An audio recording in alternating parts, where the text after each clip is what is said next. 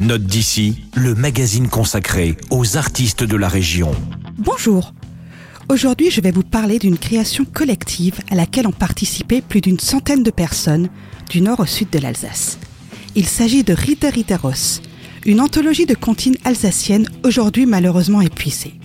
Elle a été publiée à l'époque par Emma, le label de l'emblématique René Eglès, et elle mériterait très certainement une réédition.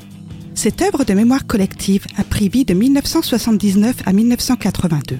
Il s'agit d'une pierre angulaire du patrimoine et de la culture orale alsacienne. Rita Ritteros n'est clairement pas une nouveauté dans le paysage musical alsacien, certes, mais il me tenait à cœur de vous présenter cette pépite. La version CD de Je vous parle aujourd'hui est une sélection tirée du coffret vinyle paru à l'époque. Il y a là près d'une centaine de comptines alsaciennes, chantées dans toutes les variantes du dialecte, par des jeunes et des vieux, des grands et des petits. Tout le monde s'y est mis, de Steinbourg à Jettingen en passant par Mussig.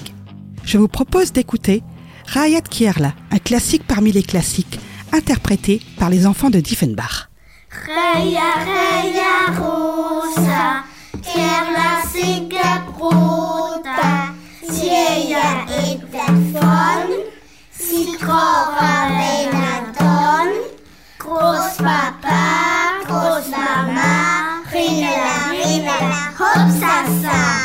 Que vous soyez alsacophone ou non, venez découvrir ou redécouvrir ce grand classique du patrimoine local. Rita Ritaros est bien évidemment disponible à la médiathèque de Célestat avec une myriade d'autres CD alsaciens.